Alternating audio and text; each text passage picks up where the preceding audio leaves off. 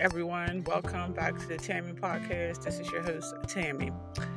Check your check your check your pantry, check your freezer, your deep freezer to see if you have any expired food. Now, most of us think that food that's in a can won't don't expire, but it do.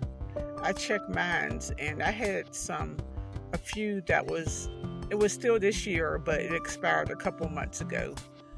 So just you know, when you find some time, just look in your pantry, look in your refrigerator, look in your freezer, and just see if anything's expired. And while you're at it, go check your medicine cabinet too to see if you have any expired medicine in there. So this is just a tip for everyone because some people just have so much stuff.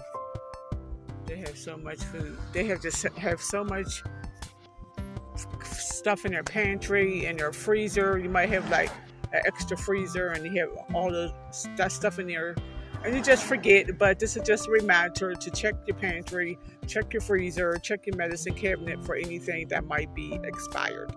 Thank you for listening to the Tammy Podcast.